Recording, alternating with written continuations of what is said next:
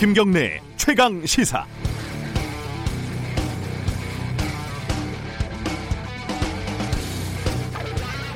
해외 명품 브랜드들이 코로나 시대를 맞아서 온라인 쇼핑몰을 개설해서 성황이라고 합니다. 어제 보니까 80만 원짜리 슬리퍼가 매진이 됐다. 이런 기사가 있었습니다. 어, 코로나 사태에도 백화점에서 유일하게 매출이 증가하는 게 명품이라고 하죠. 그런데 바로 옆에 있는 기사가 이렇습니다. 장례식장에서 일하는 사람이 시신에서 펜치로 몰래 금리를 10개 뽑아가지고 금은방에서 팔다가 붙잡혀서 징역 2년을 구형받았다. 코로나19로 일감이 줄어서 한 달 소득이 100만 원 정도밖에 안 돼서 범행을 저질렀다고 합니다. 한 달 벌어서 슬리퍼 한 켤레 산다는 거죠.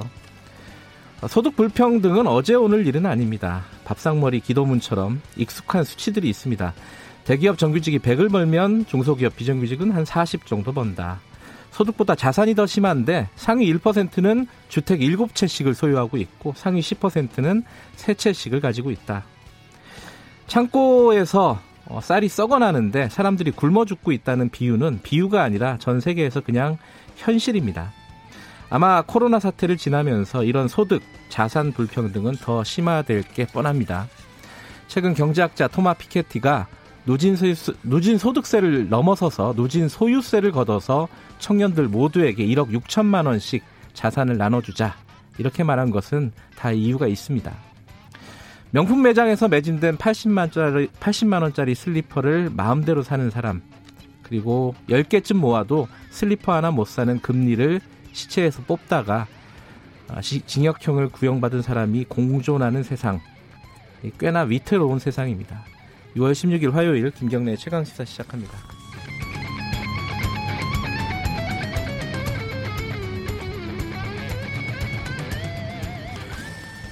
김경래 최강 시사는 유튜브 라이브 열려 있습니다. 실시간 방송 보실 수 있고요. 샵 9730으로 문자 보내주시기 바랍니다. 짧은 문자는 50원, 긴 문자는 100원 들어갑니다. 스마트폰 어플리케이션 콩 이용하시면 무료로 참여하실 수 있습니다. 어, 오늘은 자, 여당이 어제 어, 상임위원장 선출을 강행을 했죠. 미래통합당이 강력하게 반발하고 있습니다. 헌정사상 유례 없는 폭거다. 아, 잠시 후 브리핑 끝나면요. 최형두 통합당 원내대변인 연결해서 입장 들어보고요. 2부에서는 남북관계 최대 위기라고 볼 수도 있고 또 한 번의 고비라고도 볼 수 있습니다. 지금 어떤 상황인지 어제 대통령 메시지까지 정세현 민주평통 수석 부의장과 짚어보겠습니다.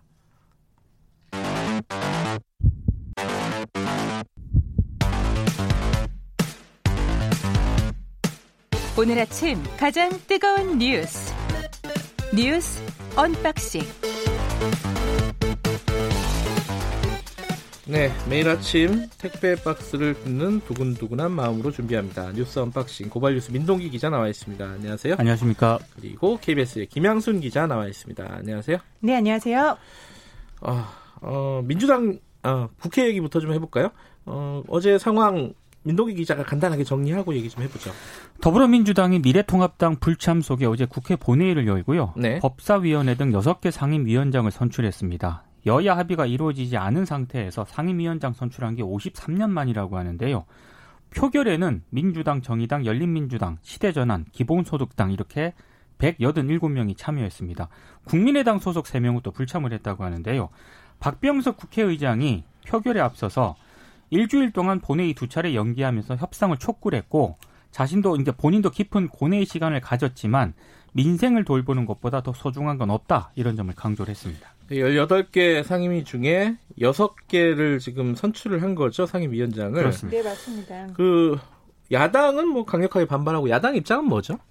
야당은 뭐 일단 뭐 의회 독재다 민주당 각성해라라고 했고요. 어제 네. 주호영 원내대표는 헌정사상 첫 폭거다라고 했는데 이게 또 기자들이 취재해 보니까 첫 폭거는 아니고 단독 보내고 53년 만이다라고. 53년 만? 아, 네. 어, 언제적 그, 일이죠 네. 이게? 1967년에 아. 여야 합의 없이 예. 상임위원장 선출을 처음 한 거여서 헌정사상 첫 폭거는 아니었던 걸로 음, 두 번째 폭거네. 네, 두 번째 폭거입니다. 근데 이게 의사 진행 발언을 위해서 통합당은 안 들어갔어요 본회의에. 예. 주호영 원내대표 혼자 들어갔거든요. 네. 그래서 오늘은 국회가 없어진 날이고 일당 독재가 시작된 날이다. 이런 행태는 21대 국회를 망치는 거고 문재인 대통령의 남은 2년 동안 정치가 황폐화되는 출발이다. 이러면서 승자의 저주가 있을 것이다라고 얘기했습니다. 어, 사퇴했죠, 그리고? 네, 사퇴를 했습니다. 이종배 정책위 의장과 함께 사퇴 의사를 밝혔는데요.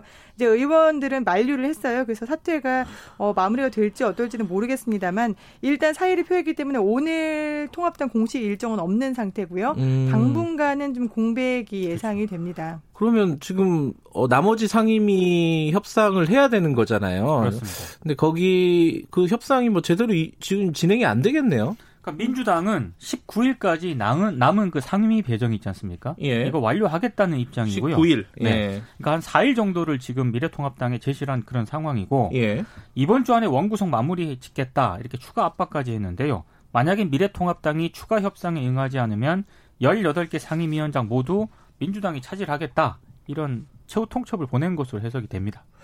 그러면은 어 미래통합당이 지금 할 수 있는 방법은 현재로서는 뭐 마땅치 않다. 뭐 이렇게 볼 수 있겠네요. 그죠? 네, 일단 미래통합당의 전략이 처음에 어 전부 다 위원장을 18개를 민주당에서 가져가게 하자. 음, 음 차라리. 차라리. 네, 그럼 네. 이게 확실히 일당 독재와 폭거로 보일 거 아니냐. 네. 그래서 우리가 협상에 불응하면서 계속 항의 의사를 표현하면은 여론이 좀 돌아설 것이다라는 전략을 좀 폈던 걸로 보입니다. 음. 그래서 내부에서 약간의 이제 반발이 있었거든요. 장지현 의원 같은 경우에는 페이스북에다가 양보하는 쪽이 승리할 거다라는 얘기도 했었는데 이게 의총에서 받아들여지지 않았던 거고요. 예. 지금 현재에도 이게 우리가 계속 계속해서 공백 상태로 가는 게 맞느냐라는 반발이 좀 있습니다만 이제는 당내 강경파가 현재는 다수예요 아직까지는. 음. 그래서 어떻게 될지는 뭐 19일 날 될지 어떨지는 미지수고요. 안될 그렇죠. 걸로 보는 관측이 좀 높습니다. 실리를 얻자는 뭐 그런 의견도 일부는 있었는데 네. 뭐 전체적인 대세는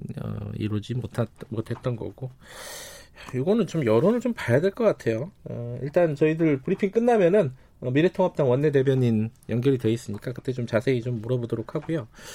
어, 그 다음에 북한 얘기를 좀 해야겠네요. 어, 북한 오늘 아침에 속보 들어온 게 하나 있죠. 그 북한 군이 예. 남북 합의로 비무장화된 지역에 다시 진출을 하고요. 네. 남쪽을 향해서 삐라, 그러니까 전단을 살포하겠다 이런 입장을 밝혔는데요. 네. 그 남북 합의에 따라 비무장화된 지대 이게 제가 볼 때 두 군데밖에 안 떠오르거든요. 개성공단하고 금강산 지역 일대를 말하는 것 같은데 여기에 GP도 있을 것 같고. 네, 그렇죠. 2018년 네. 9.19 군사합의로 우리가 GP 이렇게 폭발하면서 거기 병사들 뺐었잖아요. 네. 이세 군데가 포함이 될 걸로 보입니다. 그러니까 이제 개성공단이라든가 금강산 지역에 북한군을 주둔시킬 수도 있다 이런 의미로 해석이 되고 있습니다. 어, 어제 뭐이 와중에 이제 하필이면 어제가 또 6.15 네, 공동선언 그렇죠. 기념 20주년 기념이었죠 더군다나 대통령 메시지가 있었는데 어떤 메시지였나요? 네, 대통령 메시지는 이제 우리가 구불구불 흐르더라도 끝내 바다로 향하는 강물처럼 남과 북은 낙관적 신념을 가지고 더디더라도 한 걸음씩 나아가야 된다. 네. 그리고 김 위원장이 결단하고 노력한 거 알고 있는데 기대만큼 북미 관계와 남북 관계의 진전이 이루어지지 않은 것에 대해서 나 또한 아쉬움이 크다라고 지금 현재 북한이 계속 강공 수위를 하고 있음에도 불구하고 북한에 대한 직접 비판은 전혀 없었어요. 그리고 여기에다가 하나 더해진 게 우리가 대북 제재를 어떻게 해서든지 해제를 하려고 노력하고 있다. 음. 남과 북이 자주적으로 할 수 있는 즉 미국이나 어떤 국제사회의 허락을 받지 않더라도 자주적으로 할 수 있는 사업도 분명히 있다. 끊임없는 대화로 남북 간의 신뢰를 키워 나가야 한다라고 일단 앞에서는 달래면서 그다음에 뒤에서는 우리가 제재를 좀 해제하고 남북 협력을 어떻게든 해보려고 노력하겠다라는 메시지를 보냈습니다. 어, 뭐 지금까지 했던 메시지와 크게 다를 바는 없어요, 그죠? 어, 네. 어, 특별히 어떤 지금 상황을 돌파할 수 있는 어떤 안을 내놓은 건 아니고 우리도 이 마찬가지로 참 뭘 할 게 없다는 게 문제 아니겠습니까? 카드가 그렇죠? 없다는 게 예. 가장 큰 문제인 거고요. 예. 지금 그러면은 이 상황은 좀 계속될 수 있다 이런 경색 국면은 그죠? 좀 북한이 오히려 더 강경한 대책을 추가적으로 네 가지고 나올 수도 있다라는 생각까지 들거든요. 네, 제... 북한에서는 김여정 부부장이 서리빨 치는 보복을 이미 예고를 한 상황이었고 그렇죠. 그다음에 연락사무소를 이제 두절하고 없애겠다라고 한 이후로 당시에도 우리는 시나리오가 준비되어 있다라고 이야기를 했었거든요. 네. 그래서 그 시나리오가 준비되어 있는 것 중에 순차적으로 이제 우리가 어, 군사를 보내겠다. 그리고 여기에 이제 개성하고 금강산하고 GP까지 포함하면서 군이 주둔하게 되면은 본격적으로 긴장을 좀 고조시키겠다라는 의지로 읽힙니다. 이 다음에는 이제 삐라를 살포하게 되면은 이제 보통은 이제 서남 해상, 이제 서해나 남해 해상이라든가 아니면 이제 비무장지대 접경 지역에서라든가 같은 방식으로 뿌리게 될 텐데 이제 삐라의 내용이나 수위를 좀 보고 그 이후를 판단해야 되지 않을까 싶습니다. 그러니까 우리가 삐라를 계속 뿌리니까 북한도 남쪽으로 삐라를 그렇죠. 보내겠다 지금 네. 이런 입장인 거죠. 서로 간에 참 삐라가 잘 안 오는데 그죠? 가지도 않고 가다가 중간에 다 떨어진다면서요? 거의 대부분이. 네. 어, 이 상황도 오늘 2부에서 어, 정세현 전 통일부 장관과 함께 저희가 아주 답, 정세현 장관은 그 얘기를 했어요. 겨울이 왔다. 겨울이 왔죠. 네, 겨울이 왔는데 봄은 올 거다. 근데 지금은 겨울인 건 확실하다. 뭐 이런 말씀을 하셨는데 지금 최근에 이제 바뀐 상황들이 조금 있기 때문에 그 부분에 대해서 좀 디테일하게 정세현 장관과 짚어보는 시간 가져보겠습니다. 어, 다음 얘기 뭘로 할까요? 그 이재용 어, 부회장 지금 수사 관련해 가지고요. 수사 심의위원회가 부의가 되, 된 거잖아요, 그죠? 네, 열리지는 않았지만은 그렇죠. 26일 날 음. 개최하기로 있는. 아, 26일 날 날짜는 정해졌나요? 날짜는 정해졌습니다. 음. 어제 대검이 어, 검찰하고 네. 삼성 측에 이제 26일 날 한다고 결정을 통보를 했거든요. 그러면 어 근데 지금 검찰에서는 수사 심의위원회를 기피 신청을 내겠다. 근데 이게 언론 보도를 보니까 네. 아직까지는 기피나 회피 신청 계획은 없다 이런 입장이 아 그래요? 공식적인데요. 음. 조선일보를 보면 향후 심의위 위원 선발이 완료가 되지 않습니까? 네. 이걸 보고 양창수 위원장 등을 포함해서 기피 또는 회피 사유가 있는 위원들이 있는지 확인한 다음에 네. 그런 다음에 관련 신청을 검토할 예정이다 이렇게 보도를 하고 있습니다. 양창수 위원장 뭐 대법관 출신이지 않습니까? 저번에 네. 잠깐 말했는데 그 뒤에 뭐 여러 가지 이력들이 나왔더라고요. 양창수 위원장과 삼성은 어떤 관계길래 뭐 기피 신청 얘기까지 나오는 겁니까? 일단 양상수 위원장이 대법관 시절에 이제 어 이재용 부회장의 아버지죠 이건희 회장이 당시에 이제 에버랜드 전환 사채 관련해 가지고 에버랜드에 970억 손해를 끼쳐 가지고 특경법상 예 재판을 받았던 걸 기억하실 예, 겁니다. 예, 예. 당시에 이제 이건희 회장에게 무죄를 선고했었던 네. 대법관 중에 한 명이고요. 네. 그 이후에 지금 현재는 이제 어, 수사심의위원장을 맡고 있습니다만 어, 삼성과 관련해서 상당히 끈끈한 관계가 있다라고 오늘 경향신문이 보도를 했습니다. 어떤 어떤 것들이에요? 일단 양창수 위원장의 처남 즉 이제 부인의 남동생이 현재 삼성 서울 병원장으로 재직 중이고요. 네.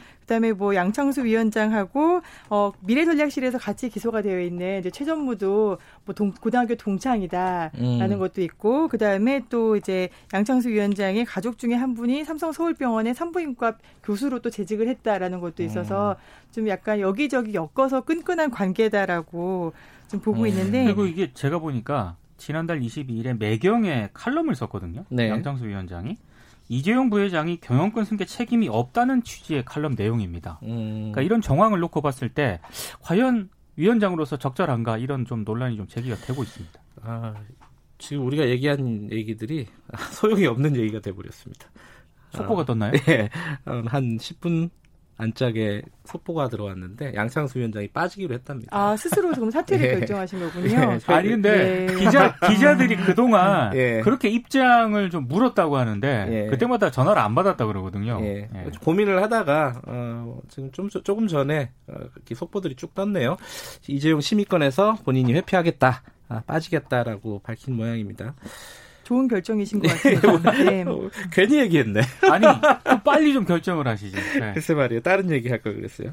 아, 그, 그, 그 얘기 한 번만 좀 해보죠. 그, 건국대에서 등록금을 돌려주겠다라고 한 얘기 구체적으로 어떤 내용이에요? 그러니까 지금 건국대학교하고 학생들이 그동안 이걸 가지고 협상을 벌였거든요. 네. 근데 등록금 일부를 사실상 감면하는 방안에 합의를 했습니다. 음. 이게 첫 사례이기 때문에 좀 주목을 끌고 있는데요. 아, 그 대학교 대학들에서 다 난색을 표했었잖아요. 그죠? 그러니까 지금 문제는 건국대 외 다른 대학들은 이걸 검토하지 않고 있다는 거예요. 전혀 검토하지 아. 않고 있죠. 왜냐하면 네. 코로나 때문에 수업을 못했지만 그래도 대학은 굴러가고 있었고 그 안에 있는 교직원이나 노동자들의 임금 계속 지급이 되고 있었고 그렇죠. 하다 보니까 음. 이거를 우리가 지금 사실 외국인 학생들도 이번에 거의 못 들어왔고 그렇죠. 그래서 돈을 벌 수 있는 대학으로서는 돈을 벌 수 있는 수단이 없었는데 등록금까지 음. 감면을 지금 해야 되냐라는 부분에 있어서는 좀 난색을 표하고 있고요. 네. 정부에서도 등록금에 대한 거는 전적으로 학교에서 결정할 일이다라고 네. 일단은 선을 그었습니다. 음, 어쨌든 아직 그 몇 퍼센트 감면해 주겠다, 뭐 2학기에서 감면해 주겠다는 건데 그건 안 나온 거죠? 그 구체적인 건 아직 안 음. 나왔는데요. 아마 이번 주 중으로 대략적인 윤곽이 나올 것이다 이렇게 보도가 되고 있는데 네. 어찌되든 건국대는 좀 획기적인 결정을 한 것 같고요. 예. 이게 다른 대학으로 전파가 될지는 음. 이거는 좀 상황을 좀 봐야 될 것 같습니다. 어, 건국대에서 뭐 예를 들어 뭐 한 50% 감면해 준다 예컨대 아. 그러면은 네. 다른 대학교 학생들 가만히 있지 않을 텐데요, 이거. 그렇죠. 네, 네, 이미 대학생들 사이에서는 우리가 등록금 반환 소송이라도 준비를 미리 아. 해야 되는 거 아니냐라고 집단 소송의 움직임도 있습니다. 음, 하나만 더 알아보죠. MBC의 그 박사방에 가입했던 그 기자 있잖아요. 그 해고를 결정한 거죠, 지금? 네, 어제 MBC가 뉴스데스크 방송에서 네. 오늘 인사위원회를 열어서 박사방 가입 의혹을 받는 본사 기자에 대해서 취업 규칙 위반을 이유로 해고를 결정했다라고 아예 명시적으로 밝혔습니다. 음. 소송 갈 것 같아요. 본인은 계속 억울하다 그러니까요. 그렇죠. 그렇죠? 네. 근데 이게 취재 목적으로 가입했다라고 했는데 일단은 조주빈한테 70만 원을 송금한 내역은 있거든요. 음. 그러니까 송금한 내역은 있는데 취재를 위해서 갔다라는 그 증거는 없는 거예요. 음. 그래서 MBC 측에서 이런 결정을 했는데 이제 보통은 기자들이 이제 어떤 이런 텔레그램 방이라든가 위험한 곳에 들어갈 때 혼자서 가는 경우는 없습니다. 아, 이게 일진이든지 아니면은 뭐 차장이든 부장이든 누구에게는 그렇죠. 반드시 보고를 하거든요. 그렇죠. 이 돈을 나중에 자기가 보상을 받아야 되잖아요. 그렇죠. 회사로부터 그런 보고를 네. 해야 되는 부분인데 네. 70만 원이면 뭐 슬리퍼 한 짝 가격이군요. 근데 그 슬리퍼는 어떤 슬리퍼입니까 도대체? 뭐 평범하게 생겼더라고요. 자 오늘 여기까지 듣죠. 고맙습니다. 고맙습니다. 고맙습니다. 고발뉴스 민동기 기자 그리고 KBS 김양순 기자였습니다. 김경래 최강 시사 듣고 계신 지금 시각은 7시 37분 향해 가고 있습니다. 당신은 일일 몇 강 하고 계십니까? 어제도 1강, 오늘도 1강. 김경래의 최강 시사 아니겠습니까? 하하하하하 예.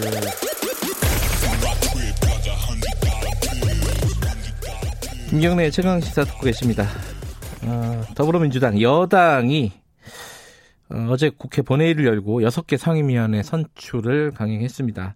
미래통합당 당연히 강하게 반발을 하고 있고요.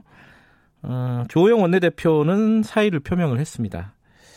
앞으로 어떻게 될지 미래통합당 김영 아 최형도 원내 대변인 연결해서 관련 얘기 좀 여쭤보겠습니다.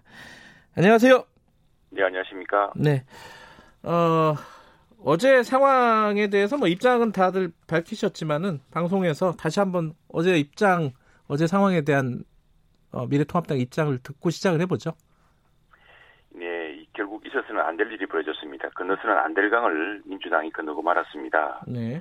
이 상임위 강제 배정이라는 것은 대한민국 헌정사상 한 번도 없던 일입니다. 음. 이게 그 권위주의 정권 시절, 독재 정권 시절에도 하지 않던 일입니다. 왜냐하면은 국회의원은 각 지역에서 국민들이 뽑은 것이고 또 비례대표 역시도 그 정당을 보고 국민들이 뽑아준 사람들입니다. 음.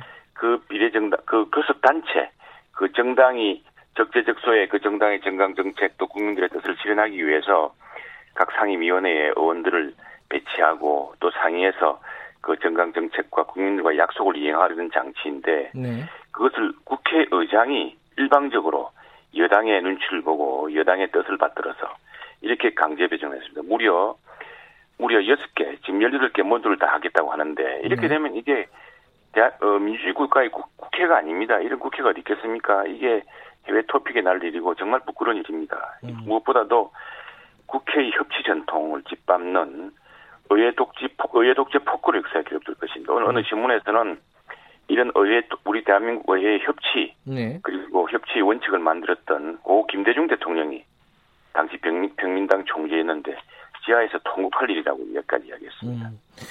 그 더불어민주당 쪽 입장은 그렇더라고요. 그 일하지 않는 국회, 태업하는 국회 이런 것들을 좀 바꿔보기 위해서 어쩔 수 없이 선택한 것이다. 어, 뭐 이런 식으로 그리고 또 지금 3차 추경 어, 그리고 외교 안보 문제 급한 부분들 이런 부분들 때문에 강행을 했다. 어, 이런 취지의 얘기들을 했어요. 여기에 대해서는 어떻게 얘기하시겠어요? 지금 그 문제에 대해서 국가의 위기 상황, 안보 네. 위기라든가 경제 위기 상황에 대해서 민주당보다 더 심각하게 생각하고 더 많은 정책을 준비하고 있는 것이 미래통합당입니다. 네. 지금 이 모든 문제는 법사위 단 하나로 시작됐습니다. 법사위. 예, 법사위, 법사위를 이게 어 민주화 이후에 국회에서 네. 국회의장과 네. 법사위가 한 정당이 다 가진 적이 없습니다. 음흠. 역시 민주당 역시도 저희 미래, 미래통합당의 전신인 한나라당, 새누리당이 압도적 다수당일 때도 자신들이 81석 정도의 정당일 때, 정당일 때도 반드시 법사위는 요구했습니다. 법사위는 가져갔습니다. 왜? 국회의장과 법사위는 서로 한 당이 독식해서는 안 되고 그 나란히 나누어서 사실 국회의장의 권한이 훨씬 더 큽니다. 네. 법사위원장이라는 것은 법안 처리 과정에서 어, 국민들이 마지막으로 숙고할 수 있도록 정부 여당의 그 폭주나 질주에 제동을 걸 수 있는 마지막 안전장치라고 당시 민주당이 생각했기 때문이고 저희들도 그렇게 생각하고 있습니다. 그래서 이 법사위원장은 지난 30년간의 우리 국회 협치의 전통과 원칙에 따라서 당연히 어, 여당, 제1야당 몫이라고 생각했고 그렇게 인정해 줄 줄 알았습니다. 그런데 네. 그걸 빼앗아 가겠다고 하면서 모든 문제가 다 생겼습니다. 네. 그래서 지금이라도 민주당이 지금 어제 법사위원장을 강행했습니다만 법사위 문제를 어, 민주화 이후에 국회의 협치 전통에 따라서 우리가 독식하지 않고 이것은 제1야당에게 양보하게, 제1야당에게 몫으로 당연히 인정하겠다라고 한다면 음. 모든 문제가 풀릴 문제고요. 지금 이런 상황에서 당연히 제1야당이 어, 에게 돌아가던 어, 어, 법사위원장 자리를 네. 민주당이 차지하고 다른 자리를 나눠주고 한다는 이건 뭐 거의 아무 의미가 없는 것입니다. 왜 그렇게 민주당은 당시에 법사위원장에 집착했겠습니까? 이거는 지금 이 이후에 처리할 법안들을 보면은 과거사를 뒤진다든가 무슨 김여정이 지시했던 삐라 금지법을 속전속결로 만든다든가 이런 온갖 법안들이 대기하고 있는데 이게 대해서 국민들의 절반 정도는 의구심을 가지고 있습니다. 음. 이런 것들을 누군가는 제동을 걸고 다시 숙고하게 하고 그리고 지금 어쨌든 민주당은 압도적인 다수 정당이기 때문에 사실은 모든 상임위에서 자신들의 뜻대로 표기를 처리할 수가 있습니다. 네. 처리할 수 있는데 마지막에 한번 120일 혹은 90일 정도 숙고해 볼 수 있는 장치가 법사위원장을 통한 그 자구 체계 심사 과정입니다. 음. 이제 그 과정까지 민주당이 전통과 원칙을 뒤집고 다 차지해 버린다고 한다면은 나머지 상임위의 논의 과정에서 특히 쟁점 법안에 대해서는 이건 야당의 최소한 견제 장치가 사라지기 때문에 문제가 생긴 겁니다. 그러면 지금 이제 상임위가 열리지 않겠습니까? 이제 여섯 개 상임위는 지금 구성을 했기 때문에 그러면 이제 미래통합당은 여기에는 참여를 안 하게 되는 건가요? 참여할 수가 없죠. 왜냐하면 음. 여기에는 우리 당 내에서도 당 내에서도 어, 그 상임위에 가장 적합하다. 그 상임위에 가장 어, 최적의 정책 능력과 지금 의지를 가지고 있고 네. 또 지역구의 뜻을 골고루 바, 바, 어, 반영해서 할 수 있는 사람들을 다 지금 염두에 두고 배치하고 있었습니다. 네. 그걸 다 배정해 놨는데 사실 엉뚱한 사람을 여당이 저 국회의장과 여당에서 임의로 이렇게 막 배정해 놓았습니다. 음. 그런 상황에서는 어, 국회에 지금 참여할 수가 없죠. 음. 그렇지만 저희들은 지금 어제 당장 어 정부 여당은 지금 김여정이 지시했던 뭐 비라 금지법이라든가 또는 뭐 어, 종전 결의안이라든가 이런 것들을 일사천리로 통과시키려고 하고 있습니다만 우리 그 미래통합당 의원들 특히 이제 어, 외교 안보에 정통한 의원들은 이미 여기에 대한 입장들을 밝히고 있습니다. 그걸 국회에서 발표하고 상임위원장은 못 들어가겠지만 국회 음. 내에서 반박하고 새로운 대안을 내고 또 국민들에게 호소하고 또 의원들끼리 토론하는 이런 과정은 계속될 겁니다. 그 상임위원장 어, 위원회는 참여를 안 하겠다, 참석을 안 하겠다는 거고 할 수가 없는 상황이죠. 예, 네. 그러면은 지금 국회 내에서 할 수 있는 모든 방법을 다 하겠다. 그러면은 어떤 방법이 있을까요?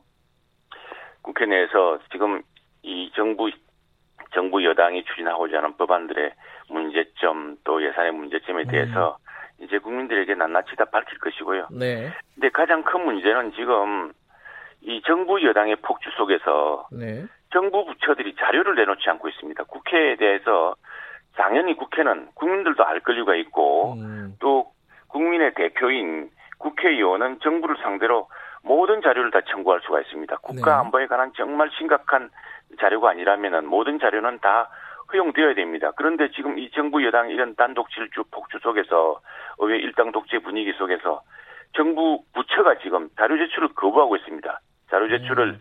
내지 못하도록 한다거나. 근데 윤미향 윤미향 씨가 어 외교부와 만나서 위안부 합의에 대해서 어떤 이야기를 했는지 그 자료를 달라고 그랬더니 외교통상부는 과거에는 어, 한일 간의 외교 협상 비밀이 관한 문제인도 불구하고 네.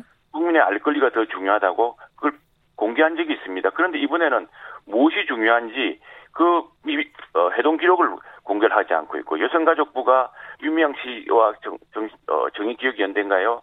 그 단체에 대해서 지원했던 여러 내역들을 공개하라고 그랬더니 제출해라 그랬더니 그 자료실도 거부하고 있습니다. 심지어 지방자치단체에서도 예컨대 수원신문이라는 네. 유미양 씨 남편이 관련된 신문사에 광고를 얼마나 했는지 네. 그 광고 집행 내역을 달라했는데 거부하고 있습니다. 이거는 국민의 알 권리를 침해할 뿐 아니라 또 당연히 국회의원이 국회 활동을 위해서 행정부 견제를 위해서 어 당연히 어 정부가 제출해야 될 자료 제출 같은 의무조차 거부하고 음. 있는 상황이어서 굉장히 어렵습니다. 이러한 그 독재적인 분위기, 이러한 강압적인 분위기, 이렇게 모든 것들을 행정부 또는 일당, 일당의 그 독주식으로 가는 방식에 대해서 이 결국에는 굉장히 큰 민주의 태행을 가져올 겁니다.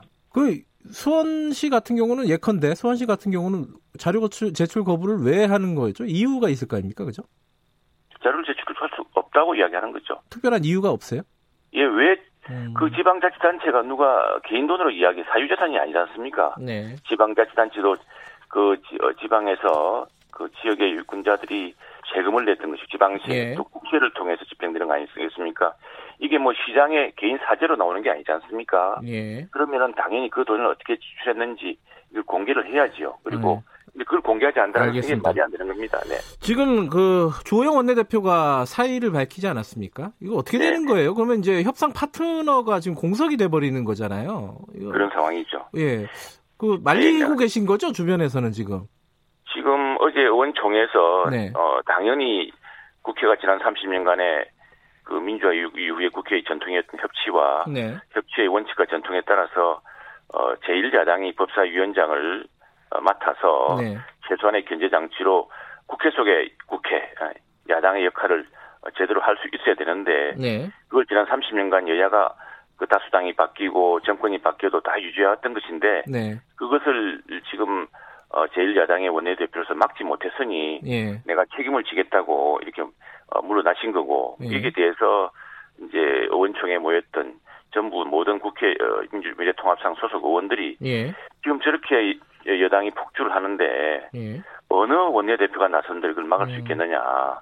지금 오히려 더 조호영 원내대표에게 힘을 실어서 네. 이런 문제를 어, 전체 의원들의 중지를 모아서 해결하고 음. 이 위기 나 위기를 극복하는 그런 상황이어야 하는데 지금 어, 어, 어떻게 우리 다시 원내대표를 누굴 뽑은들 어떻게 이 문제를 해결할 수 있겠느냐 그래서 강하게 만류하고 많은 결의를 했는데 어, 조용 원내대표는 어쨌든 그 막지 못한 책임을 음. 어, 즐기겠다. 이 사의를 거두지 않겠다면서 그, 뭐 계속 그 저희들 만류 요청에 대해서도 그 받아들이지 않은 상태입니다. 그러면은 지금 당장 현실적으로요. 지금 바, 어, 국회의장이 박병석 국회의원 국회의장이 19일 날 그 상임위 구성을 마무리를 하겠다는 건데 그 전에 협상을 해야 되는 상황이잖아요. 현실적으로 보면은. 근데 그것도 지금 안하 못하는 상황이 돼버리는 건가요? 그렇죠. 어제 주호영 원내대표가 네. 이제 동료 의원들한테 이야기하고 했지만 뭐 그동안 수차례 이야기했습니다. 협상이 아니라 협박이었습니다. 그냥 협상을 가장한 음. 보이기 위한 용이었지 이 법사위원회의 문제를 앗아가겠다, 빼앗아가겠다고 하는 상황에서는 네. 어, 야당 원내대표로서는 어떤 다른 협상도 할 수 없는 상황이었습니다. 어. 그 과정에서 뭐 일곱 개를 준해 만에하는 이야기를 또 이야기하면서 그것이 무슨 협상이냐 협상이 될 수가 없습니다. 이 미래통합당 입장에서는 다수당이 된 것을 인정하는 것이고 그래서 예. 국회의장을 선출한 것을 인정하는 것이지만 그것도 이 합의를 통해서 의사 일정을 정해서 해야 되는 건데 그것도 본회의도 그 어, 국회의 전통을 어겼습니다. 그것도 네. 역사상 처음 일인데 근데 이런 상황에서 이제 그걸 해야 되는데 협상이라는 게 지금 불가능합니다. 협상을 음. 하고 있는 게 아니라 협박을 당해왔다는 것이 이제 조영 원내대표 의견이고. 그러면은, 예. 예. 18개 상임위 다 가져가라. 지금 이런 입장인 건가요? 결과적으로 얘기하면은?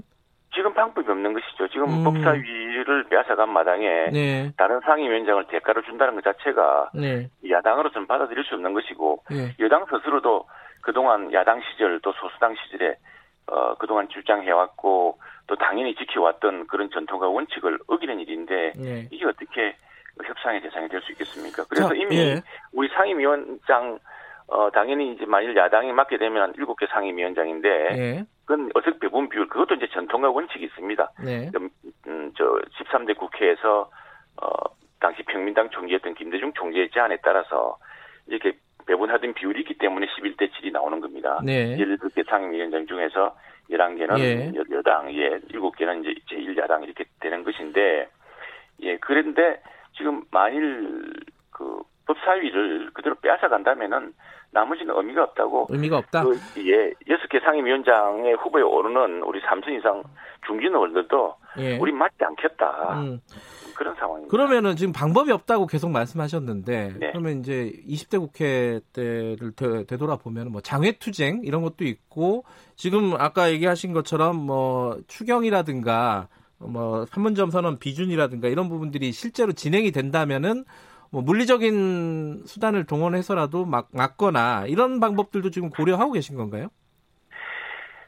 물리적인 방법이 불가능합니다. 그리고 음. 좀 우리 미래통합당은 국민을 위해서 네. 이 정부 여당의 폭주에 맞설 수 있는 가장 중요한 투쟁의 장은 바로 국회라고 생각하고 있습니다. 네. 바로 국회 본회의장에 우리가 지금 참여할 음. 수 없는 상황이지만 상임위원장 회의실에 참여할 수 없는 상황이지만 저희들이 국회 내에서 네. 의견을 밝힐 것이고 또 음. 민주당 지도부가 아니라면 민주당 지도부의 이 원칙과 전통을 무너뜨린 이 민주당 지도부의 폭주가 어, 폭주 때문에 그 네. 지도부를 상대할 수 없다면은 민주당 의원들 그리고 동료 의원들을 상대로 네. 우리 입장을 호소할 것이고 또 국민들을 상대로 지금 이것이 무엇이 문제인지 네. 이렇게 되면은 장차 얼마나 많은 빚을 국민들이 안아야 되는 것인지 우리 음. 미래 세대가 얼마나 큰 부담을 안아야 되는 것인지 지금 정부가 집행하고자 하는 코로나 어, 이 피해를 막기 위한 네. 이런 추경이라고 하면서 실제로 코로나에서 직접 코로나 이 저 상황에서 영웅적으로 자기 희생을 하고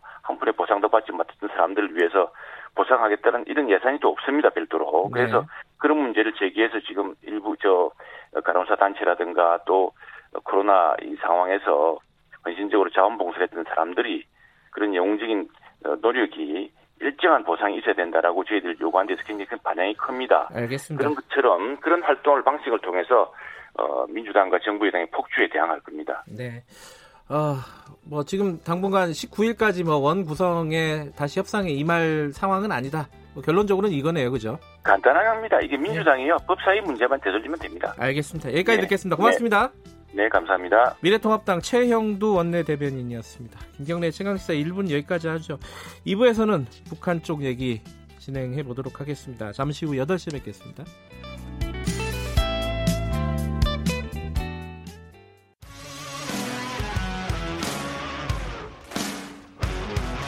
탐사보도 전문 기자 김경래 최강 시사.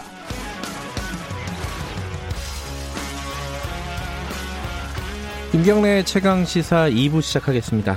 어제 문재인 대통령의 6.15 기념 메시지가 있었죠. 어, 남북이 함께 돌파구를 마련해야 된다는 취지인데 이게 좀 상황이 그렇게 만만치는 않은 것 같습니다.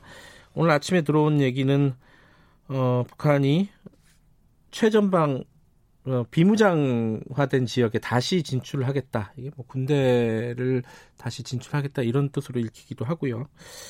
어, 지금 상황 어, 떻게 봐야 되고 어떻게 타개해야 되는지 고견을 들어보겠습니다. 정세현 전 통일부 장관 민주평통 자문회의 수석 부의장 연결돼 있습니다. 안녕하세요. 네, 안녕하세요. 네, 오늘 아침 얘기부터 좀 해보죠. 북한에서 네. 나온 속보가 비무장화된 지역에 군대를 다시 진출하겠다, 요새화하겠다, 전선을 요새화하겠다. 이게 어떤 뜻으로 읽히세요, 장관님께서는? 예, 98년에 금강산 관광 시작할 때 거기에도 군 부대가 있었습니다. 아하, 예. 네, 그거를 관광지로 만들기 위해서 고성 고성군 북쪽으로 올라갔죠 부대들이. 음, 네. 그다음에 지금 그 개성공단 자리에도 2003년에 개성공단 개발할 때, 네. 그때 거기에 또 2개 사단, 1개 포병 여단 약 2만 5천 명 정도가 그 주둔하고 있었, 있었던 자리에 지금 개성공단이에요. 네. 그 부대가 지금 부대들이 2만 5천 명 정도의 병력이 개성시 북쪽으로 올라갔었습니다. 음. 이거를 다시 지금 원상 복구하겠다는 얘기고 네. 남북 합의에서 비무장화된 지역이 바로 두 군데죠. 금강산 관광 지역하고 어, 이 개성공단 그 부대가 다시 들어오겠다는 얘기로 지금 예, 음. 해석이 되네요. 그다음에 또 하나는 기본 군사 분야 합의서에 의해서 예. 2018년 군사 분야 합의서에 의해서 그 비무장지대 내에 비무장지대 내에 에, 그 설치됐던 전방 초소 GP 예 예. 원래 그 저 불법이에요 정전협정 위반인데 예. 그거를 전부 지금 철거를 하기로 합의를 했었거든요. 네네. 그래서 시범적으로 남북이 각각 8개씩 어 그 뭐 철거를 했고 파괴도 하고 철거도 했죠. 네. 총 남쪽이 이 아, 북쪽이 어, 남쪽이 80개, 북쪽이 160개 정도 있었을 겁니다. 네. 이걸 전부 다 원상 복구하겠다고 하는 거죠. 그러니까 어그 군사 분야 기본 합의서도 북한이 하자면은 된다. 뭐 그런 뜻입니다. 그러니까 9.19 군사합의까지 파기를 한다는 거는 완전히 과거로 돌아가겠다. 뭐 이런 뜻으로 받아들이면 되나요? 그렇죠. 이제 근데 지금 아직 행동으로 옮기지 않았죠. 아하, 예. 예고를 했기 때문에 우리가 빨리 그 전단 살포 금지법 같은 거 빨리 법 조치하고. 네. 그다음에 어저께 문 대통령께서 말씀하신 내용 중에 여건이라는 단어를 좀 주목할 필요가 있어요. 음.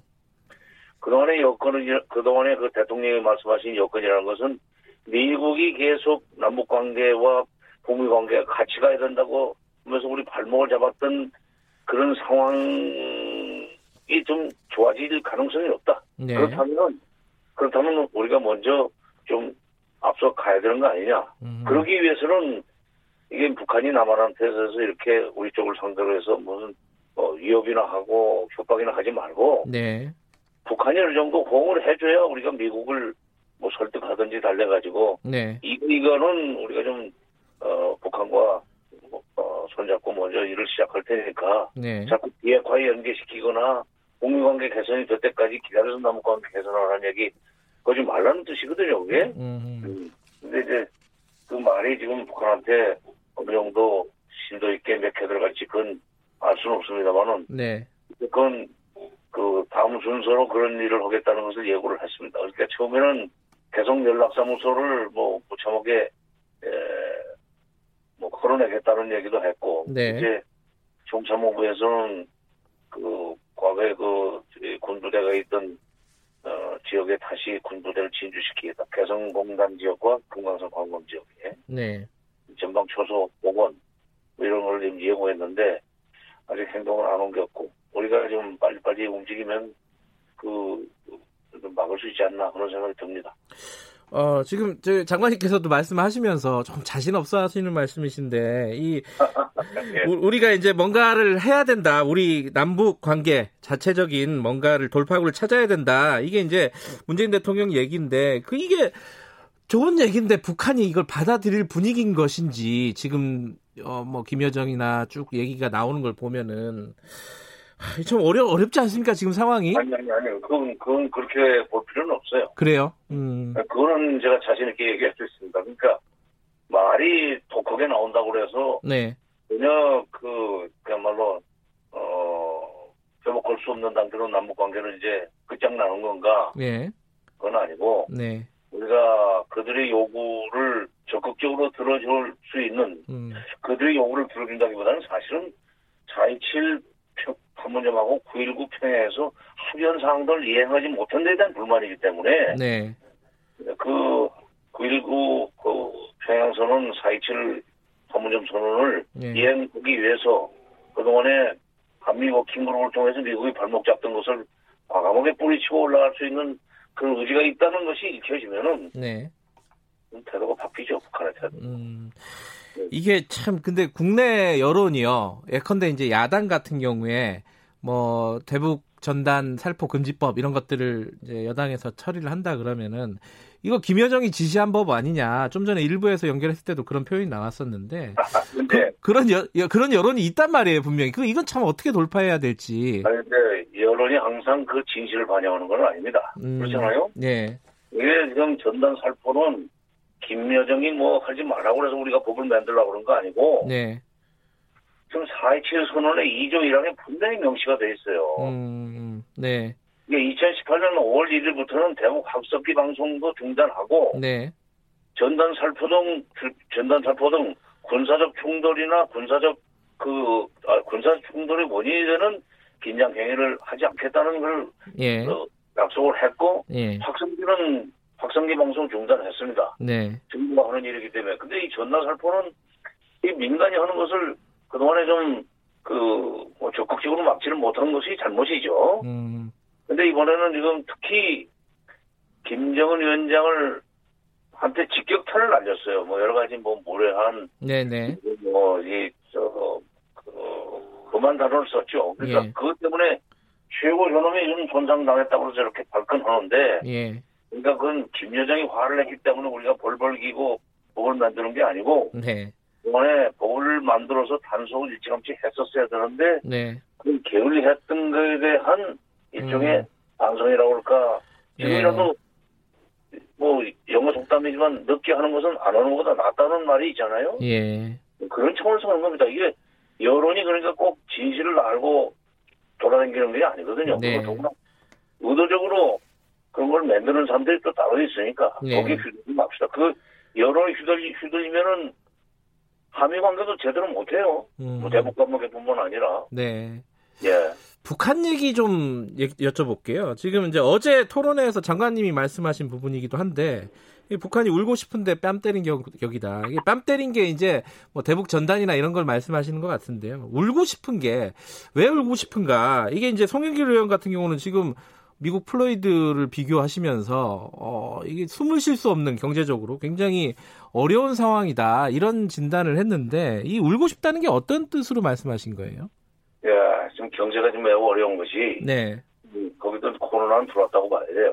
네. 왜냐면 학교 개학이 두 달이나 늦어졌으니까 그 코로나 들어왔다고 봐야 되고 네. 학교 개학을 두 달씩이나 연기할 정도라면은 어른들이 공장이나 기업소 또는 협동 공장에서 일을 제대로 할 수 있겠었겠, 있었겠습니까? 음, 네네. 경제 생산성이 금년 상반기 특별없이 떨어졌다고 봐야 돼요. 네. 전 세계가 마이너스인데 어떻게 북한만 플러스로 갈 수 있습니까? 네. 그런 데다가 금년이 지금 노동당 창건 75주년이 되는 해인데 네. 노동당 창건 75주년을 북한식 용어로 성과적으로 맞이하기 위해서 그 5년 전에 그러니까 2016년 5월달에 국가경제발전 5개년 전략이라는 것을 어, 세워놓고 어, 그 열심히 노력을 했어요. 근데 네. 2017년부터 유엔 대북 제재가 뭐 열 몇 개가 이렇게 돌아가기 시작하면서 물론 북한이 그걸 자초한 측면도 있지만 어, 핵실험하고 뭐 미사일 쏘고 오니까 유엔 대북 제재가 부과됐지만 그것 때문에 경제가 완전히 거의 수업이 되다시피 하면서 2차 아, 경제발전 5개년 계획이 그야말로 5년 동안에 아무것도 이루지 못하는 결과가 지금 금년에 가시화될 가능성이 있다. 발을 동동 구를 수밖에 없습니다. 음. 뭔가 지금 이게 죽겠는데 네. 그야말로 참 그 큰일 났는데 북한 지도부 입장에서 볼 때는 인민들한테 안 쓰게 됐어요. 큰 음. 소리 쳐놓고 네. 정면 돌파전 하겠다는 얘기까지 했는데 네. 그래서 그야말로 참 이거 어디 핑계를 좀 댈 때문에 좀그 이거 좀 때리면 울기라도 오겠는데 이게 음. 필요합니다. 그 김여정 일 부부장 관련해서도요. 어, 장관님께서도 좀 눈여겨 봐야 된다. 이제 2인자 자리를 굳히려는 그런 모습을 보여주고 있잖아요. 근데 이게 잘 이해가 안 되는 게 어, 김정은 위원장이 건재하지 않습니까? 어, 아니. 근데 왜 이렇게 되는 거죠, 지금 상황이? 이전에 김일성 주석이 건재할 때도 예. 후계를 사실상 서서히 준 후계 후계 승계 작업을 서서히 준비해서 어 공식화를 해놓고 네. 그다음에 어떤 점에서는 82년부터는 사실상 부자 공동 통치제도 음, 양자 공동. 네네. 네, 김정일 위원장도 2008년에 한번 쓰러졌었습니다. 예. 이명박 정부 때죠. 예. 어, 막, 막 뇌졸중 비슷한 거였던 것 같은데, 예, 그 전에는 그, 내대까지 무슨, 이 부자 승계를 할 수 있겠느냐는 얘기를 김정은 위원장이, 김정일 위원장이 했다는 얘기를 몇 군데서 들었어요, 중국 쪽에서. 그런데 그 일이 있고 난 뒤에는, 아, 이거 안 되겠다. 음. 그러면서 이제 주변에 있는 뭐냐면 그 신하들, 신하들이 아니고 옛날 말이네요. 네. 주변에 있는 그, 이 간부들이 이거는 뭔가 이거 후계자를, 후계자를 지명해야 되겠습니다. 해서, 어, 2010년쯤, 어, 세 아들 중에 셋째 아들이 그래도 기중 낮다고 그래서 김정은한테 사실상 그 자리를 물려주는 네. 내정을 했었죠. 지금 네. 그런 상태인 것 같습니다. 지난번에 음. 뭐 김정은 위원장이 지금 여러 가지 그 뭐 몸무게라든지 이런 걸로 봐서는 어, 행동이 그렇게 자유롭지 않을 수도 있어요. 물론 음. 뭐 지금 건재하지만 네. 언제 무슨 일이 생길지 모르는 그런 상황에서는 음. 만약에 일종의 contingency plan 비상시 음. 대비책으로서 네. 운영을 해놔야지 사실상 음. 기정사실화 해놔야지 그때 가서 일이 벌어진 뒤에 하려다 보면 딴 일이 생기죠. 예. 그래서 어, 김여정 위원장 쪽으로 힘을 몰아주는 어, 과정인 것 같아요. 바로 예. 지금 대남 비방과 그것이 연결돼 있다. 네. 내지는 표리의 관계에 있다. 이렇게 음. 네, 봐야 될 것 같습니다. 지금부터는 앞으로 우리가 무엇을 해야 될까? 요거 얘기를 좀 어, 여쭤보겠습니다. 지금 특사 빨리 보내야 된다. 뭐 안철수 대표 같은 경우는 자기가 특사를 가겠다 이렇게 얘기를 하기도 했고요. 박지원 의원도 방호복을 입고서라도 특사들 남북 특사 만나야 된다. 그리고 문정인 특보께서는 남북 정상 원포인트 회동이라도 해야 된다. 이런 여러 가지 얘기들이 나오고 네, 있습니다. 네, 네. 어떻게 보십니까 이거? 예. 방호복까지 입고 가는 것은 너무 그렇게 음, 말씀 말씀이 그렇다는 거죠. 예. 네, 아니 특사라는 것은 네. 대통령과 호흡을 같이 하는 사람이 가야 북쪽에서도 그걸 환영합니다. 음. 어, 난데없이 그, 저, 아무나 갈 수 있는 게 아니에요, 특사는. 네네. 네, 또 하나. 예. 지금 좀 북한이 이렇게 남쪽 대통령까지 사실상 간접 금융하면서 비난을 쏟아낸 마당에. 네. 정상회담은 완포했더라도 하자는 얘기에 그 호응에 나올 수 있겠습니까? 최소 음. 측면이 있는데 네. 이게 어느 정도 뭔가 지금 정지 작업이 돼야 되는데 네. 정지 작업을 북쪽으로 향해서 할 것이 아니라 네. 북쪽을 향해서보다는 지금 그 대표한 건도 미국 쪽으로 향해서 해야 됩니다. 아, 예. 여건 마련. 말하자면 미국이 발목 잡는 것을 좀 풀어주는 음. 그런 조치가 없으면 우리 아무것도 할 수 없다는 얘기를 대통령의 특사가 가서 특사급 저희 그, 그, 이, 뭐 공무원급 이상이 가야 되겠죠. 네. 미국에 가서 직접 미국의 음. 지도부 사람들을 만나고 뭐 간부들을 만나서 그 남북 합의 사항을 이행할 수 있는 여건을 와싱턴에서 만들어 가지고 와야 돼. 아하, 그게 먼저다. 네. 그걸 음. 먼저 되고 음, 예. 그다음에 그런 것이 움직이고 그렇게 해서 움직이고 나면은 우리 쪽에서 특사가 가겠다 내년 완포인트 정상회담 보면은 저 회담이라도 하자 하면은 그때는 나올 겁니다. 음흠. 그러니까 미국부터 네. 풀어야 된다. 특사가 선미후 뭐... 예, 선 특사도 선미후 북입니다. 예, 선미후 북이다. 그러면 이제 지금 이제 여러 가지 그 할 수 있는 일들이 있지 않습니까? 뭐 개성공단이라든가 뭐 예를 들어 오이사 조치라든가 이런 것들에 대해서는 지금 어떤 타이밍을 좀 잡아야 될 시점이다 이렇게 얘기하시는 분들도 있어요. 어떻게 보세요 이거는 가능성 있다고 보십니까? 오이사 조치는 지난번에 뭐 완전 이게 무효다 하는 그 효력 상실다 하는 아니 이거 패스 저그 뭐야 어 이제 오늘로부터 어, 중지한다는 얘기는 안 했지만 사실상 그 효력을 지금 상실하고 있다는 얘기를 통일부에서 음. 했었죠. 네. 더 이상 오이사 조치는 거론 안 해도 될 것 같습니다. 다만 지금 해야 될 것은 급하게 해야 될 것은 전단 살포 금지법을 빨리 만드는 거예요. 아, 그러니까 그게 그러니까 우선이다. 예. 예. 그다음은 대내적인 조치부터 해 가면서 미국도 가야지. 네. 네 미국부터 쫓아가지도 아니에요. 음흠.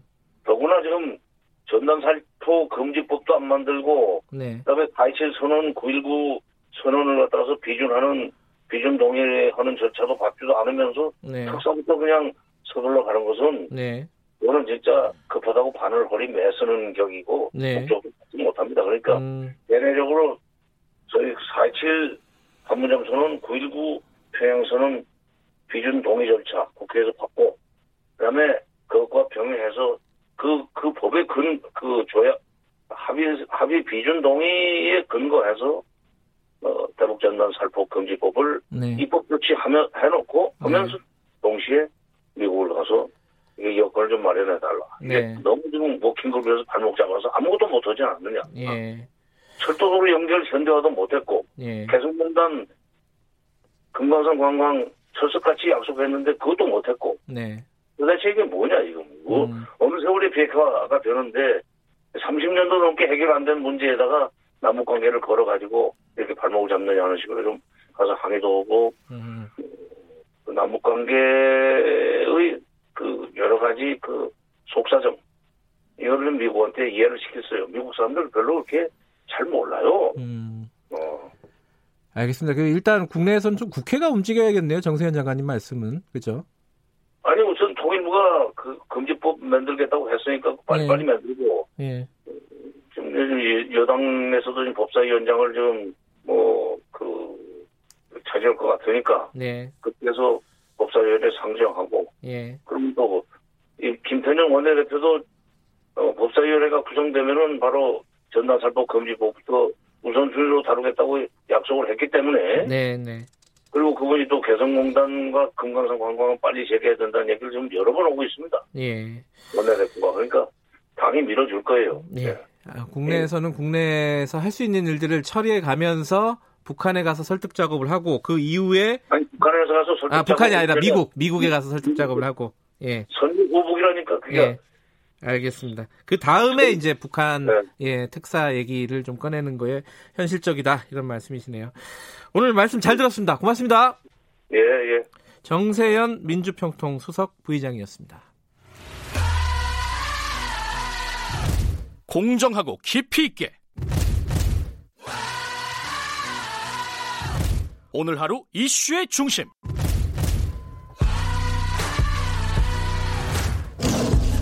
김경래 최강 시사.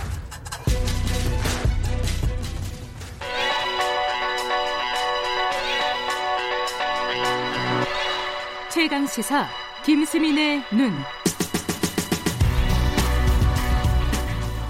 네, 김수민의 눈 김수민 평론가 나와 계십니다. 안녕하세요. 네, 반갑습니다. 어제 새로운 진보란 무엇인가 그 더불어민주당 박용진 의원을 조명하면서 그 진보에 대한 얘기를 했는데 새로운 보수란 또 무엇인가 오늘 얘기를 할 건데 써 있긴 하지만 누구, 닙니까 제가 사실 좀 고민을 했습니다. 두 예. 명을 놓고 두 명이요? 예, 네. 김세연 전 의원하고 음. 하태경 의원 둘을 음. 놓고 고민했는데 김세연 전 의원 같은 경우는 기본소득 기후 변화도 보수가 다뤄야 한다. 음. 파격적인 언급을 했었습니다. 하지만 아무래도 현역 의원을 다루는 게 더 낫지 않을까, 재밌지 않을까 음. 생각을 했고 김세연 전 의원은 좀 점잖은 캐릭터인데 하태경 그렇죠. 의원은 다변이라서 이것저것 캘 것도 많아요. 캘 것도 많아요? 네. 그게 더 재밌겠는데. 그렇습니다. 자, 그, 어. 그리고 이제 김 전 의원보다는 하태경 의원이 좀 험로를 걸어왔다. 정치 이력이요? 예, 그래서 음. 더 조명할 거리가 많겠다는 생각도 했습니다. 정치 이력이 험로다. 뭐 이게 어떤 뜻입니까? 아시는 분들은 또 네. 아시겠지만은 이력뿐만 아니라 보면 김세현 네. 전 의원이나 유승민 전 의원, 남경필 전 경기지사 공통점이 음. 있습니다. 부친이 다 정치인이었고 그것도 민주정의당 전두환 노태우 정권 때 정치인들이었거든요. 그러니까 보수 집안의 맏아들들이다라고 볼 수 있는. 어, 이게 수저가 네. 조금 다르다. 그렇죠. 네. 그래서 수저가 다르기 때문에 오히려 거꾸로 전향적 개혁적 보수를 추구할 수 있는 여건이 더 좋습니다. 아 자유롭게. 예. 근데 음. 하태경 의원 같은 경우는 이런 배경이나 기반은 없는 더 불리한 처지에 음. 있었거든요. 그 점이 좀 더 독특했다라고 보여지죠.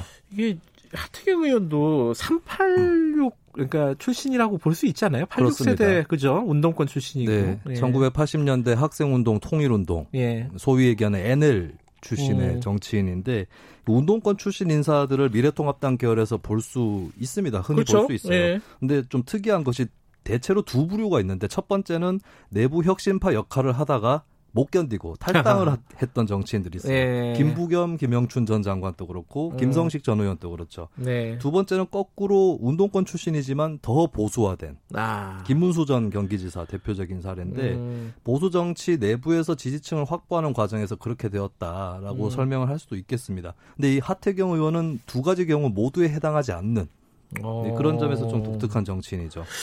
어떤 부분이 하태경 의원을 그렇게 평가를 할 수 있는 부분, 어, 평가를 할 수 있게 만들었을까요? 하태경 의원 하면 뉴라이트 출신 이렇게도 정의가 되지 그렇죠, 않습니까? 그렇죠, 그렇죠. 예. 근데 뉴라이트도 사실 86세대의 정치 문화 안에 있어요. 보면 어제도 제가 언급을 했지만 86세대가 진보를 자처했으나 과거사 남북 관계 이쪽에 좀 더 치중했다라고 하는 비판이 있는데 네. 노선은 다르지만 뉴라이트도 마찬가지거든요. 그러니까 음. 북한 문제에 대해서 좀 몰입을 한다거나 음. 예, 그런 뭐 이승만 박정희를 옹호한다 이 정도 차이가 있는 거지 음. 어떤 분야 관심 분야 같은 경우는 어86 뭐 그러네요. 자타칭 진보 정치인하고 음. 크게 차이가 없었습니다. 음흠. 그리고 이제 결정적으로 뉴라이트가 뉴라이트였느냐 어, 기존의 right와 달랐냐 그리고 음. 한국의 보수는 왜 서유럽 북유럽처럼 극우와 분리되지 않는가 음. 이 질문이 있었는데 하태경 의원은 본격적으로 극우와 보수의 분리를 추구한 정치인이다 음. 예, 이 점은 좀 평가를 할 수 있을 것 같습니다. 평가를 하시는군요.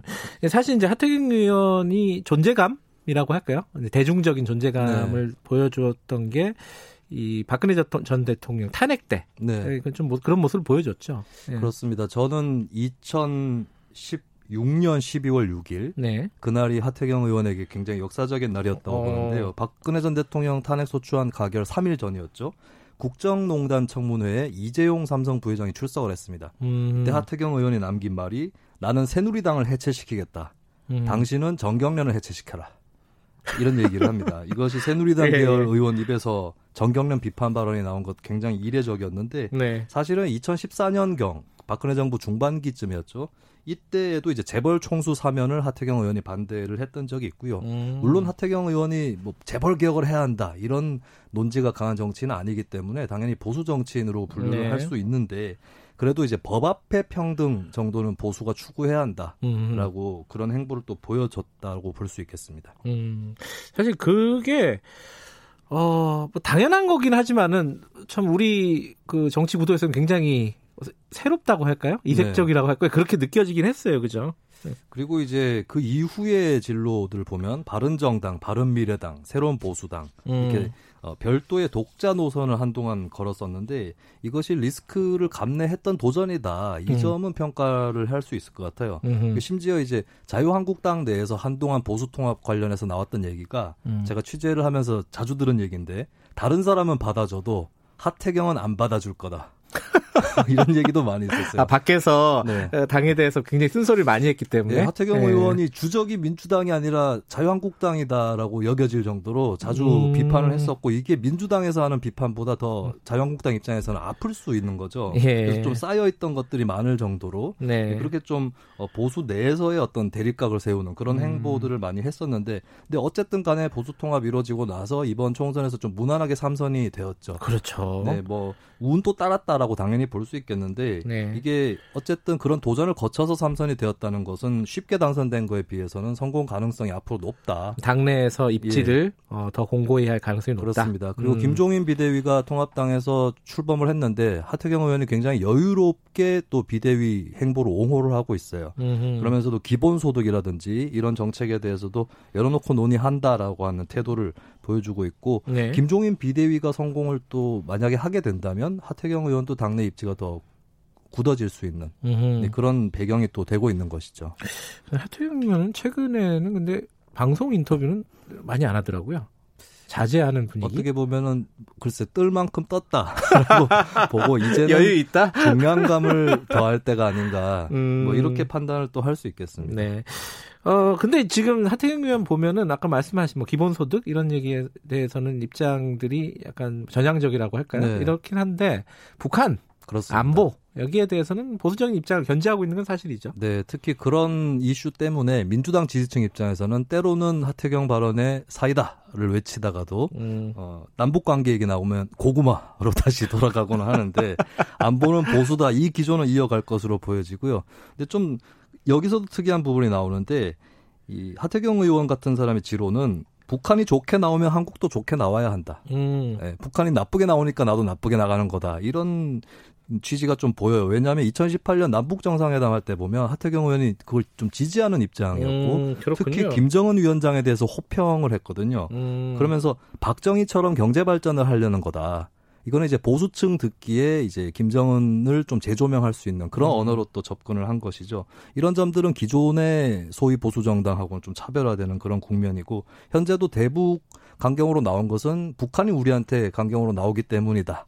라고 음. 해석을 할 수 있겠고 또 어, 최근에 문재인 정부에 대해서 비판을 하고 있지만 북한이 문재인 정부를 비판하는 거에 대해서 내가 이거는 좀 막아줘야겠다. 음. 맞서서 역공해야겠다. 이런 태도를 또 보여주고 있기도 합니다. 네. 그리고 또 하태경 의원 특유의 묘수가 외교안보 노선에서 나온 적도 있는데 어떤 거죠? 한일 갈등이 작년에 한창 아, 벌어졌을 예. 때 이제 북한에 대해서 어, 한국 측이 반도체 소재를 좀 이렇게 몰래 보내고 있는 거 아니냐라고 하는 음. 그런 음모론이 나올 때였는데 오히려 하태경 의원이 일본이 북한에 어, 밀수출한 혐의가 있다라고 음. 그런 의혹을 제기를 했습니다. 근데 이거 아무나 할 수 없는 게 자유한국당 측에서는 그때 어, 대일 외교를 그르쳤다라고 하면서 문재인 정부를 공격하는 입장이어서 좀 몸이 음. 굳어져 있었고 맞아요. 민주당 입장에서도 이런 얘기를 하기 힘든 건 일본 정부, 북한 정부를 다 자극할 수 있는 거거든요. 음. 이 묘한 틈새를 하태경 의원이 노려서 치는 네, 그런 음. 플레이가 나온 적도 저는 그 있었어요. 그 인터뷰했던 기억이 납니다. 하태경 의원 당시 이 내용으로. 네.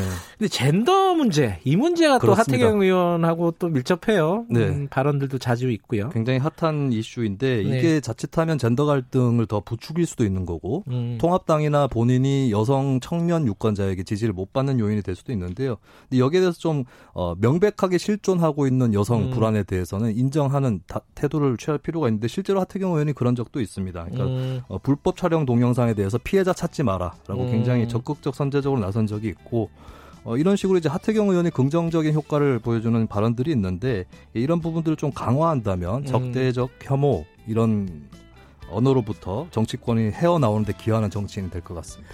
알겠습니다. 오늘은 보수의 하태경이었습니다. 김수민의 눈이었습니다. 고맙습니다. 예, 감사합니다. 2부 여기까지입니다. 잠시 후 3부에서 뵙겠습니다.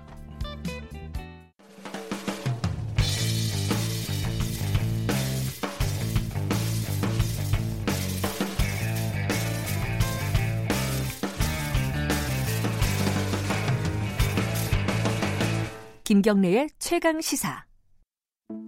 코로나19 발생 이전의 세상은 이제 다시 오지 않습니다.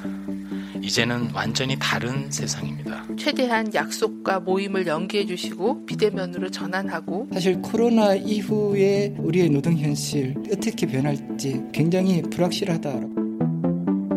김경래의 최강 시사 연속 기획 코로나19 언택트 시대 노동의 그늘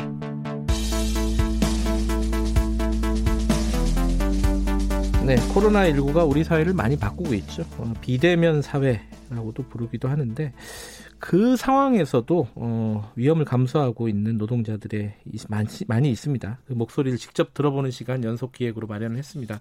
오늘은 콜센터 얘기입니다. 이게 어, 대표적으로 집단 감염이 많이 발생한 곳이기도 하고요. 그 콜센터의 열악한 노동 실태라고 할까요? 노동 환경이 이 코로나 때문에 드러나게 된 것도 있습니다. 어, 민주노총의 서비스 연맹 이윤성 콜센터 지부장님과 함께 관련 얘기 나눠보겠습니다. 스튜디오에 모셨습니다. 안녕하세요. 네, 안녕하십니까 이윤성입니다. 네, 어, 윤성 지부장님께서는 지금은 이제 노조에서 일을 하시는 거고, 예, 그죠? 맞습니다. 그 콜센터에는 언제까지 근무를 하셨나요? 어, 지금도 뭐 재직 중에는 있습니다. 아, 그래요? 예. 어, 그럼 실제로 현장에서 일을 하시나요? 어, 저는 상담사 출신은 아니고요. 예. 예 콜센터 이제 관련 하세, 음. 회사에서 관리자로 일하고 있습니다. 아, 관리자로 예. 일하고, 뭐, 그 지금 현장 상황을 누구보다 좀 정확히 알고 계시겠네요. 그죠? 예. 요번에, 어, 저희들이 사실은 콜센터에 저는 직접 현장 취재를 가본 적은 없고, 어, TV나 이런 데 화면은 나오는 걸 많이 봤는데, 네. 보통 닭장이라고 많이 표현을 하더라고요. 실제로 그 정도로 열악합니까? 어, 조금 뭐 과장된 게 아니냐는 뭐 생각들도 하실 수가 있는데, 네. 어, 저희 현대 뭐 다른 사무공간을 비교했을 때, 뭐 네. 닭장이라고 해도, 음. 어, 우리가 없을 정도로 좀 상황이 되게 열악한 편입니다. 음. 아니, 보통 이제 사무실이라는 게 보통 사무직이 자기 책상 하나씩 갖고 있고 뭐 그 정도잖아요. 근데 콜센터도 뭐 비슷하지 않을까? 뭐 그게 특별히 더 음. 열악한 것인가? 뭐 이런 느낌도 있는데 실제로는 어떻습니까? 어 이제 콜센터 대형 콜센터를 특히 이제 가보면은 네. 그한 공간에 작게는 몇십 명에서부터 네. 어 많게는 100명, 200명이 되는 상담사분들이 한 공간에서 일을 하거든요. 음. 그리고 이 공간 자체, 그러니까 상담사분들이 쓰는 공간 자체가 1미터, 폭으로 1미터 남짓되는 음. 이 책상 앞에서 이제 일을 하시기 때문에, 네. 어, 적, 그 같은 공간에 적정 인원보다 많은 인원이 들어가고 음흠. 그러다 보니까 공기 오염도나 여러 가지 이제 문제들이 발생하고 음. 이번에 코로나처럼 네. 집단 감염 우려도 상당히 높아지는 거죠. 음. 이 지금 전국에 그 추산이 되나요? 콜센터 업무에 종사하시는 노동자가 몇 분이나 있는지? 어, 아쉽게도 정확한 집계가 나와 있지는 않고요. 그렇겠군요. 예, 예. 그 이번에 이제 코로나 사태로 인해서 뭐 서울시나 아니면은 이제 지방 그 자치단체에서 네. 파악을 좀 서둘러서 하고 있긴 한데 예. 정확한 추산은 아직 안 돼 있고 저희가 추정하기로 한 40만 명 정도 관계자들이 있는 걸로 알고 있습니다. 40만 명이요? 네. 굉장히 큰 산업이네요. 그렇죠. 예. 음. 지금 현장에서 일을 하고 계신 상담사로 일하고 계신 분이 어, 저희들이랑 전화로 연결되는데 연결됐나요? 예, 전화 어, 안녕하세요. 안녕하십니까. 예, 상담사 목소리시네요. 네. 되게 익숙한 목소리입니다. 어, 지금 일하시는 중은 아니시고요? 네, 저는 금일은 휴무입니다. 아, 휴무시구나. 예, 예. 네. 이렇게 연결을 해주셔서 감사드리고요. 저희가, 네. 어, 편의상, 어, 익명으로 좀 인터뷰를 진행을 하겠습니다. 어, 네. 좀 간단하게, 어, 네. 물어볼 건 많지만은 그 코로나 네. 상황 이후에 그 집단 감염 네. 사태 이후에 네. 그런 감염이라든가 이런 환경들이 어느 정도 좀 개선이 됐는지 뭐 지침들이 어떤 변화가 있는지 이런 걸 좀 중심으로 여쭤볼게요. 변화가 좀 있습니까? 네, 저희 센터 같은 경우에는 네. 그 지그재그로 뛰어 앉기도 되어 있고요. 네. 또 아크릴로 가림판을 설치하 하기도 하였는데 예. 이제 문제는 저희가 이거를 설치하기까지 노동부에 팩스까지 넣어가면서 다시 한번 감독을 해달라는 이런 절차를 밟아가지고 그 어. 이후에 시행이 된 거고요. 어. 솔직히 노조가 없는 다른 회사들 같은 경우 제가 지금 콜센터가 밀집되어 있는 음. 곳에서 일을 하거든요. 꼭 저희 회사 아니라 다른 회사도 예. 같은 건물에 콜센터가 있는데 네. 저희 회사 정도의 그런 관리를 하고 있는 회사가 거의 없습니다. 음. 그래서 이것도 저희가 투쟁해서 얻어낸 결과이고요. 네. 대부분의 상담사들은 훨씬 더 열악한 환경, 에서 지금 일하고 있습니다. 어, 그러니까 선생님이 일하시는 곳은 노조가 있기 때문에 그나, 네, 그나마 저희가 사실은 어. 그 이전에 한번 그 구로 콜센터 사태가 터지고 나서 예. 노동 노동부와 시청 쪽에서 저희 쪽에 감독관이 나오셨는데 네. 감독관이 나와서 관리자들과 커피 마시면서 담소를 나누고 가는 걸 제가 직접 목격을 해서 아, 네, 네. 제가 그거를 민주노총에 보고를 하고 텍스를 넣어서 다시 한번 제 감독이 나온 이후에 음. 아크릴판 선, 설치와 띄어쓰기를 시행하게 되었습니다. 아니 그거 아크릴판 설치는 사업주가 네. 사업장에서 네. 해줘야 될 일인데 그걸 감독관한테 노동부에 또 얘기하고 그래고 다시 건너와야 되는 거잖아요 얘기가. 네 그렇긴 한데 그때 네. 노동부 근로감독관 얘기에 의하면 사실은 이게 코로나 사태가 저희가 처음 접하는 사태이다 보니까 음. 이게 권유는 할 수 있어도 강제를 할 수 있는 조, 법적인 조항이 없다고 하시더라고요. 아, 예. 네. 그러면은 지금 다른 네. 사업장들은 어, 선생님이 계신 네. 사업장보다 더 열악하겠네요. 주변에 지인들도 네, 있으실 거 아닙니까? 네, 네, 그렇죠? 맞습니다. 상당히 열악하고요. 예. 이런 식의 띄어 앉기를 하고 있는 곳도 거의 없다고 보시면 그래요? 되고요. 네, 가림판을 설치하는 것도 사실 이게 비용이 드는 문제다 보니까 음. 원청에서 도와주지 않으면 도급사 같은 경우에 도급사도 사실 열악한 중소기업이다 보니까 네. 이거를 전부 시행하는데 비용이 들다 보니 예. 선뜻 할 수 없는 그런 상황들이 있습니다. 예.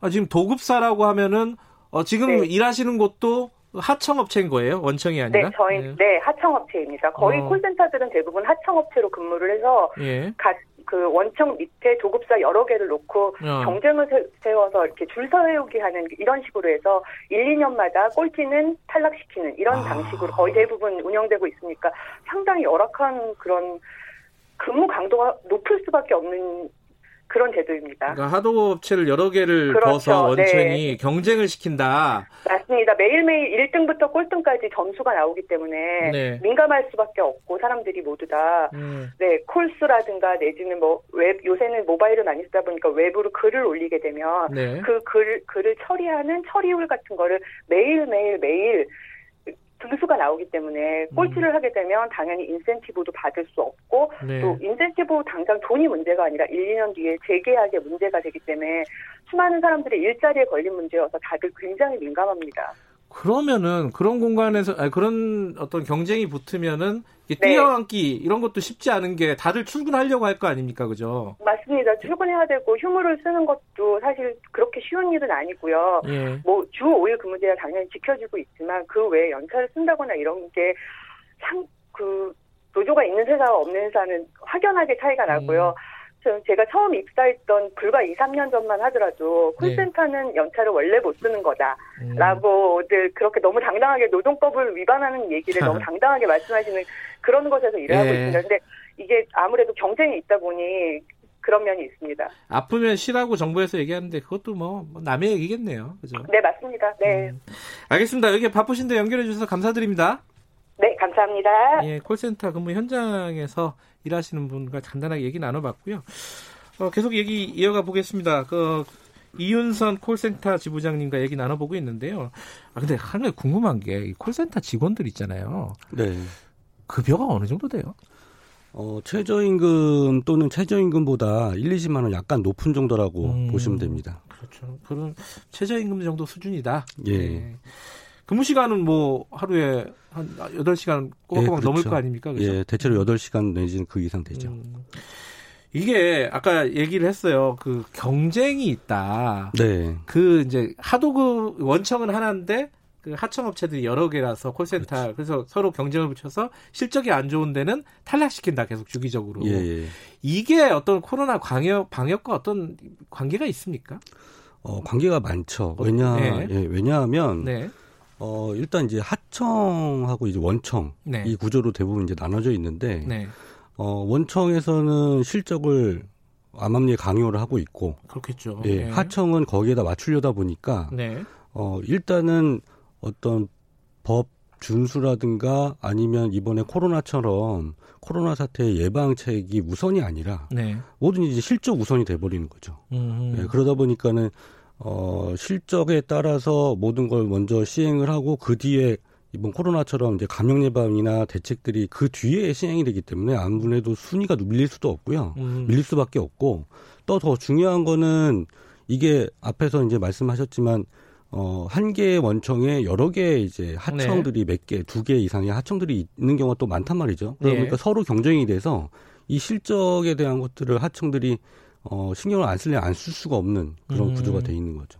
그 실적 때문에 어, 뭐 어떤 방역이라든가 환경이라든가 안전이라든가 이런 부분들은 약간 뒷전으로 밀릴 수밖에 없다. 그런데 이 방역에 대한 책임, 안전에 대한 책임은요 하청업체가 지는 거예요, 아니면 원청이 지는 거예요? 어 지금 네. 어 저희 기준으로는 이제 하청이 네. 지는 게 맞죠. 왜냐하면 어, 대부분의 상담사분들이 이제 하청 네. 소속의 어, 노동조다 음. 보니까 하청이 음. 지는 게 맞는데 어, 실제로 이분들의 감염 대책이나 아니면 예방이나 이런 것들을 자지우지할 수 있는 거는 원청이란 말이죠. 음흠. 예, 그래서 원청에서 좀 적극적으로 나서고 원청에서 또 비용도 되고 해야 되는데 이런 것들이 아직까지는 없고 원청에서는 우리 직원이 아니니까 어, 일단은 우리 직원이 아니니까 뭐 하청에서 알아서 해라 음. 또는 어, 비용 문제 때문에 또 외면하고 뭐 그런 음. 문제들이 있는 거죠. 그런 것 때문에 사실 원청이 하청을 두는 거잖아요. 사실 그런 예, 책임에서 피해가기 위해서. 예, 사실은 그렇습니다. 예. 그러면 이거를 어떻게 뭐랄까요 개선할 수 있는가 이게 중요한 거 아니겠습니까? 어떤 방법이 있는 거예요? 어, 뭐, 가장 근본적인 문제 해결이라고 하는 건 저희가 보기에는 원청이 직접 고용해서, 음. 예, 직접 신경 써라. 네. 예, 이거를 지금 주장을 하고 있고요. 예. 어, 이게 만약에 안 된다 그러면, 네. 이게 관계기관에서 이제 제재를 갈 수밖에 없고 관계기관에서 어 물론 이제 뭐 정부 부처를 이제 말하는 겁니다. 네. 그래서 어, 관리 감독을 좀 철저히 하고, 음. 어, 또 법제화하고, 네. 뭐 이런 방법밖에는 없는 거죠. 근데 요번에 이제 코로나 19 같은 경우에 사태가 터지고 나서 뭐, 어, 뭐라 그럴까요? 그 방역 책임자 이런 것들을 두라고 지금 지자체나 네. 이런 데서 얘기를 하고 있지 않습니까? 네, 그런 게 실제 현장에서는 어, 제대로 이루어지고 있습니까? 어, 뭐 방역 책임자를 지정하는 문제는 지정 자체는 이제 어렵지 않으니까 지정을 할 수 있겠는데 실제로 써놓는 거니까요. 예, 그렇죠. 네. 예. 실제로 그 방역 책임자가 역할을 다 할 수 있겠느냐라는 음. 거에는 저희도 좀 채, 굉장히 좀 의구심이 많이 들고요. 네. 어, 그럴 수밖에 없는 게 앞에서 얘기했던 것처럼 방역 책임자라는 건 어차피 하청 소속의 음. 근무, 어, 직원분이실 거고, 네. 이 칼자루는 이제 원청에서 주고 있다 보니까 음. 여러 가지 이제 제약이 생길 수밖에 없는 거고요. 음. 정말로 이 그 담당 어, 방역 관리자가 제대로 음. 어, 일을 하고 역할을 해야 된다 그러면은 어, 이 자체를 원청으로 전부 다 옮기던가 음. 역할이나 아니면 책임 소재 자체를 원청으로 옮긴다던가 음. 예, 아니면 강력한 법제화를 한다든가 하는 이제 쉽지 않은 그런 문제들이 해결책으로 있는 거죠. 아까 그 콜센터에서 일하시는 분이 그 말씀 하셨잖아요. 아크릴판 하나를 만약에 설치를 한다. 침 같은 게 치지 말라고 네. 이제 약간 높이라 그랬잖아요. 예, 그렇죠. 근데 하청업체에서 아, 우리 돈 들어서 못 한다. 예. 원청이 해줘야 되는 거잖아요. 예. 근데 안 해줘 원청은 아니, 니들이 해라. 이러기 시작하면 이게 한두 끝도 없는 거 아닙니까, 그죠? 아, 그렇죠. 예. 음. 그 이제 원청과 하청의 관계에서 이제 그 계약 단계를 보면 네. 어 이게 대부분의 콜센터가 이제 하청인 전문 콜센터 회사들이 이제 위탁을 받아가지고 운영을 하고 있는데 네. 입찰 자체가 최저 입찰이에요. 예. 그리고 경쟁 입찰이다 보니까 이제 비용이 이제 최저가로 어 콜센터 전문 회사인 하청에서는 수임을 할 수밖에 없고 네. 그러다 보니까 비용의 한계가 가장 또 큰 문제 중의 하나인 거죠. 음. 근데 이제 이제 하청업체, 원청업체의 관계도 있는데 개별 노동자들도 어, 이 콜수 같은 것들이 네. 자기가 몇, 하루에 몇 통화 이, 이것들이 다 이렇게 개별적으로 다 정해져 있는 거예요? 어, 실적이죠. 가이드 실적. 그렇죠. 하루에 통화해야 음. 되는 양, 또 통화 분수, 음. 그다음에 이제 품질이라 그래서 고객 만족도, 음. 대략 이런 것들의 가이드라인이 목표가 개개인마다 음. 어느 정도 주어져 있죠. 어, 그러기도 하고 고객을 또 유치해야 되는 그런 콜들도 많이 있잖아요. 어, 예, 맞습니다. 이제 저희가 흔 저희 이제 업계에서는 어, inbound 또는 outbound 이렇게 표현을 하는데 예. 어, 이 중에서 이제 outbound라고 하는 이제 업무 형태가 지금 말씀하신 이제 고객을 유치하고 상품을 판매하고 음. 예, 요런 형태의 이제 업무입니다. 그 사람들은 그러면은 고용 관계가 어떻게 되는 거예요? 그냥 비정규직인가요? 아니면은 개인 사업자인가요? 예, 이분들의 또 고용태가 되게 특이하고 예. 굉장히 좀 안타까운 부분이 있는데 어, 좀 전에 이제 어, 나와서 말씀하셨던 분, 예. 어, 대부분의 이제 또 콜센터 그 많은 수의 이제 상담소분들은 음. 인바운드라 그래가지고 어, 대체로 근로계약을 맺고 예. 물론 이제 하청 하청업체지만 예, 예. 예. 콜센터 전문 회사에 근로계약을 맺고 일정 고정급이 있는 음. 최저임금을 보장받을 수 있는 네. 이제 근로자로 일을 하는데 지금 말씀하신 이제 outbound 어 그러니까 음. 전화를 걸어서 보험 상품을 판매한다든가 아니면 네. 어떤 어, 실적을 올린다든가 이렇게 하시는 분들은 근로계약이 아니라 저희가 용역계약, 흔히 이제 뭐 음. 위탁직, 위촉직 이런 형태로 해서 노동법의 보호를 받지 못하는 고용계약으로 일을 하고 계시거든요. 예. 네. 그러다 보니까 더 열악할 수밖에. 일종의 뭐 특수고용 같은 그런 형태가 되겠네요. 예, 내용으로 보면은. 근데 이 최근에 집단 감염 터진 콜센터들 보면은 대부분 outbound라고 네. 해요. 그게 관련이 있을까요? 이분들이 아무래도 이제 노동법의 보호를 못 받고 음. 같은 상담사분들이지만 더 열악한 환경이 있다 보니까 네. 어 그런 게 있고 더더군다나 이분들이 노동법의 보호를 못 받다 보니 뭔가 문제가 생겼을 때 해결해 줄 수 있는 기관, 기관도 제한적이고 음흠. 그리고 이분들은 앞에서 이제 말씀드렸던 근로계약이 아니라 용역계약이란 말이죠. 음. 그래서 이게 노동법의 보호를 못, 못 받다 보니까 어 언제든지 해고되거나 기간이 음. 되면은 이제 실질적인 해고로 음. 이어지는 경우가 많기 때문에 회사가 시키는 대로 또 회사가 실적을 올리는 대로 음. 어, 예, 당할 수밖에 없는 그런 상황인 거죠. 콜센터에도 이 특수고용 형태들이 만연하군요. 예, 굉장히 많습니다. 콜센터 이쪽 그 업계에서는 노조 조직률이 한 몇 퍼센트 됩니까? 어, 저희가 지금 보기에 1% 정도라고 보고 있고요. 아직 멀었네요. 예, 네. 아직도 가야 할 길이 멀습니다. 알겠습니다. 뭐 짧게나마 콜센터 노동자들이 지금 현재 어떤 부분이 가장 어, 어려운 부분인지 그 얘기를 좀 들어봤습니다. 우리 그 어, 고용노동부 장관도 나중에 불러가지고 얘기를 네. 할 텐데 가장 필요한 정책, 어, 개선 방향, 개선 정책 한 가지만 말씀해 주시고 마무리하죠.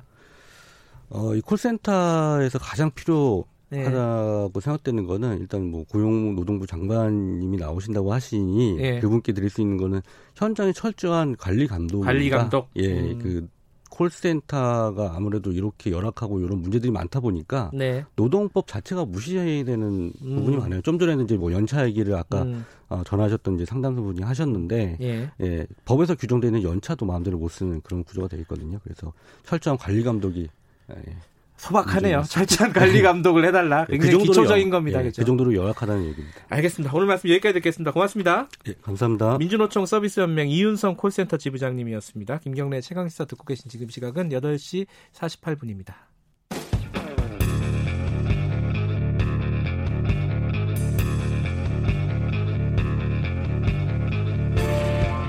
당신의 아침을 책임지는 직격 인터뷰. 김경래 최강 시사. 네, 중국 얘기 좀 해볼까요? 중국 베이징에서 어, 코로나19 확진자, 감염자가 급격히 늘고 있다는 뉴스 보셨을 겁니다. 제2의 우한이 되는 거 아니냐? 뭐 이런 얘기들도 있는데 현지 상황을 KBS 안양복 특파원 연결해서 어, 들어보도록 하겠습니다. 안녕하세요. 안녕하세요. 예, 그 코로나 19 확진자 상황 그 어느 정도인지 먼저 간단하게 좀 설명을 해주시죠. 네네.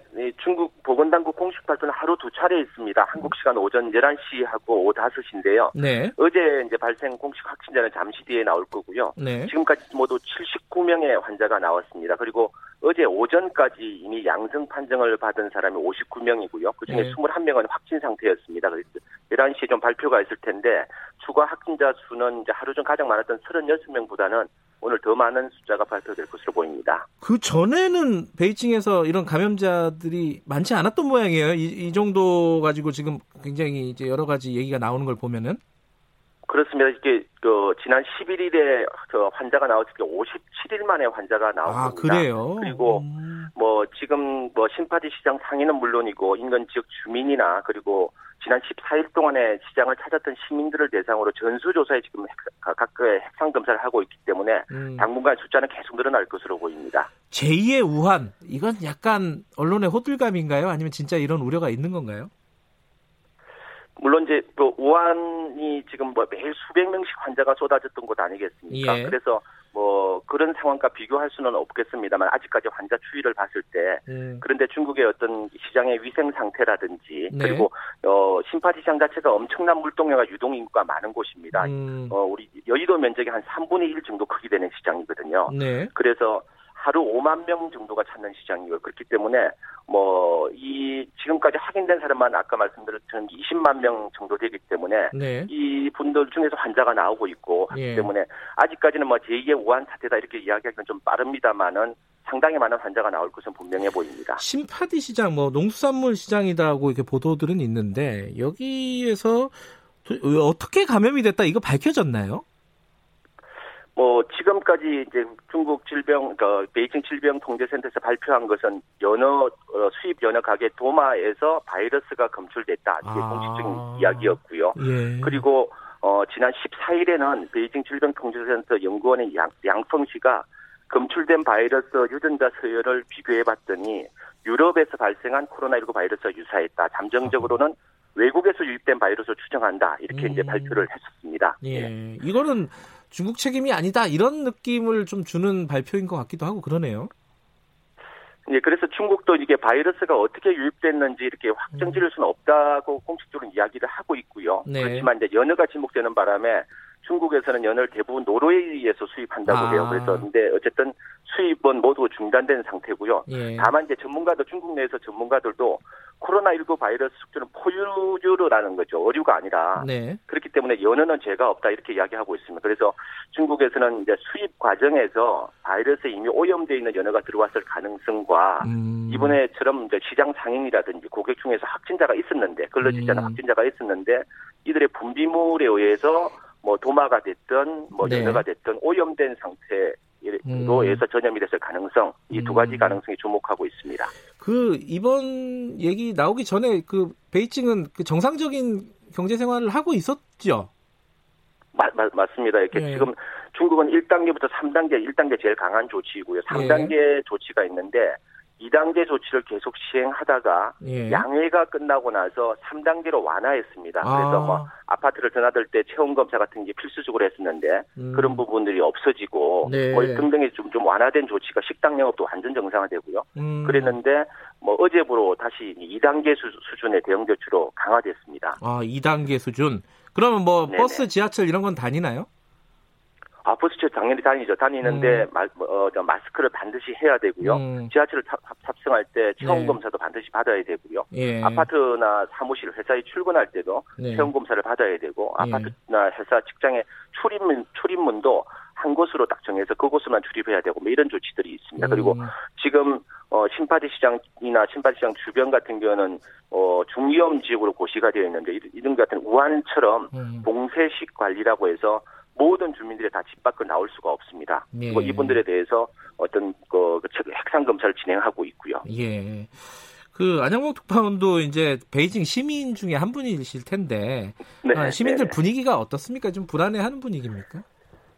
그 베이징은 상대적으로 보면 우한이라든지 예를 들어 광저우라든지 정저우라든지 심각했던 지역들과 비교해 보면 네. 대단히 이번 코로나 사태를 대단히 수월하게 넘은 곳이라고 볼 수 있거든요. 네. 물론 이제 이게 어떤 방역 조치는 대단히 엄격했지만 음. 실제 환자 발생 수나 사망자 수 측면에서 보면 되게 수월하게 넘겼는데 네. 지금 중국에서 보면 다른 지역은 다 안정됐습니다. 근데 갑자기 베이징에서 나온 거죠. 음흠. 그리고 베이징에 지금 보면 외국에서 들어온 비행기가 베이징으로 직접 들어오지 못합니다. 뭐 음. 인근 공항에 내려서 핵상 검사 다 받고 그 고객 승객들은 거기서 14일 동안 격리하고 난 뒤에 베이징에 들어올 수가 있습니다. 이런 식으로 베이징에 대해서 어찌 보면 과도할 정도로 이렇게 방역을 시행하고 있었는데 예. 갑작스럽게 베이징에서 환자가 쏟아지니까 음. 사람들은 대단히 많이 불안해하고 예. 중국 현지에서 일부 뭐 사재기 같은 상황이 아. 발생하고 있다 이런 소식도 전해지고 있습니다. 예. 근데 이제 중국 정부는 사실 코로나19 전쟁에서 승리했다 이렇게 이미 선언을 해버렸잖아요. 근데 이런 상황에 그렇죠. 좀, 예. 좀 당혹해 할 것 같아요. 맞습니다. 지난 양회 때 뭐 코로나와 전쟁에서 승리했다 이렇게 사실상 선언했었고요. 네. 지난 7일 백스를 발간하면서도 어, 그 이민전쟁에서 코로나와 이민전쟁에 승리했다라고 선언하면서 이후에 이제 환자가 나오는 조치에 대해서는 네. 엄격하게 책임을 묻겠다 이렇게 발표도 음. 했습니다. 그리고 실제 그, 그, 그 심파디 시장에는 펑타이치, 음. 펑타이 구 부구청장이 면직이 됐습니다. 그리고 심파디 시장의 사장, 총경리도 면직이 됐고요. 이렇게 네. 과감하게 좀 조치를 하면서 사실상 전쟁에 돌입했다 이렇게 표현들을 음. 뭐 중국 관영 매체는 하고 있는 상황인데 네. 사실 이제 미국의 환자가 속출하는 것을 보면서 자국에나 신경을 쓰라 이렇게 이야기해 오지 않았습니까? 그랬죠. 예. 예, 그런 그런 상황에서 중국에서 환자가 나오니까 예. 사실 앞뒤가 안 맞는 상황이 돼버린 거죠. 예. 그렇기 때문에 때문에 좀 이 상황을 어떻게 수습할까 뭐 노심초사하고 있을 것으로 보입니다. 전문가들은 2차 확산, 대규모 확산 가능성에 대해서는 어떻게 얘기를 합니까? 어, 중국에는 이제 감염병 권위자라고 하면 크게 두 분을 꼽는데요. 중난산 박사와 함께 이제 상하이 푸단대 교수님 장원홍 교수가 예. 있습니다. 이제 이분이 14일날 장원홍 교수 14일날 글을 하나 올렸는데요. 예. 어, 이번 사태를 두고 이제 기쁜 소식 하나와 나쁜 소식 하나가 있다 이렇게 올렸습니다. 예. 기쁜 소식은 모든 환자가 지금은 추적이 가능한 심파디와 관련된 사람들이다. 음. 고 파경로가 곧 확인된다. 네. 이런 부분들은 이제 우한과 달리 되게 기, 쁜 소식이라고 언급을 했고요. 예. 나쁜 소식은 이게 심파디 시장의 유동인구가 엄청나게 많다는 거죠. 네. 그리고 그렇기 때문에 새로운 어떤 폭발적인 환자 발생 가능성, 2차 유행이 올 가능성이 있다, 높다. 네. 이렇게 또 진단도 했습니다. 그리고 아. 실제 어제 이제 역학조사 1차 역학조사 결과가 나왔는데 네. 지난 12일, 13일에 확진된 환자들 중에서 이분들의 증상이 일주일 전에 이미 다 관련 증상이 있었다는 거예요. 예. 근데 아무도 병원에 가지 않고 아. 이번에 추적하면서 확인이 된 거죠. 예. 이런 사람들이 상당수 있을 것으로 보이고 예. 이런 분들이 사실상 2차, 3차 전염으로 진행되고 있다 이렇게 현재에서는 보고 있습니다. 알겠습니다. 좋은 소식이 맞았으면 좋겠습니다. 여기까지 드릴게요. 고맙습니다. 네. 고맙습니다. 예, 베이징의 KBS 안양봉 특파원이었습니다. 김경래 최강시사 오늘 여기까지입니다. 내일 아침 7시 20분에 다시 돌아오겠습니다.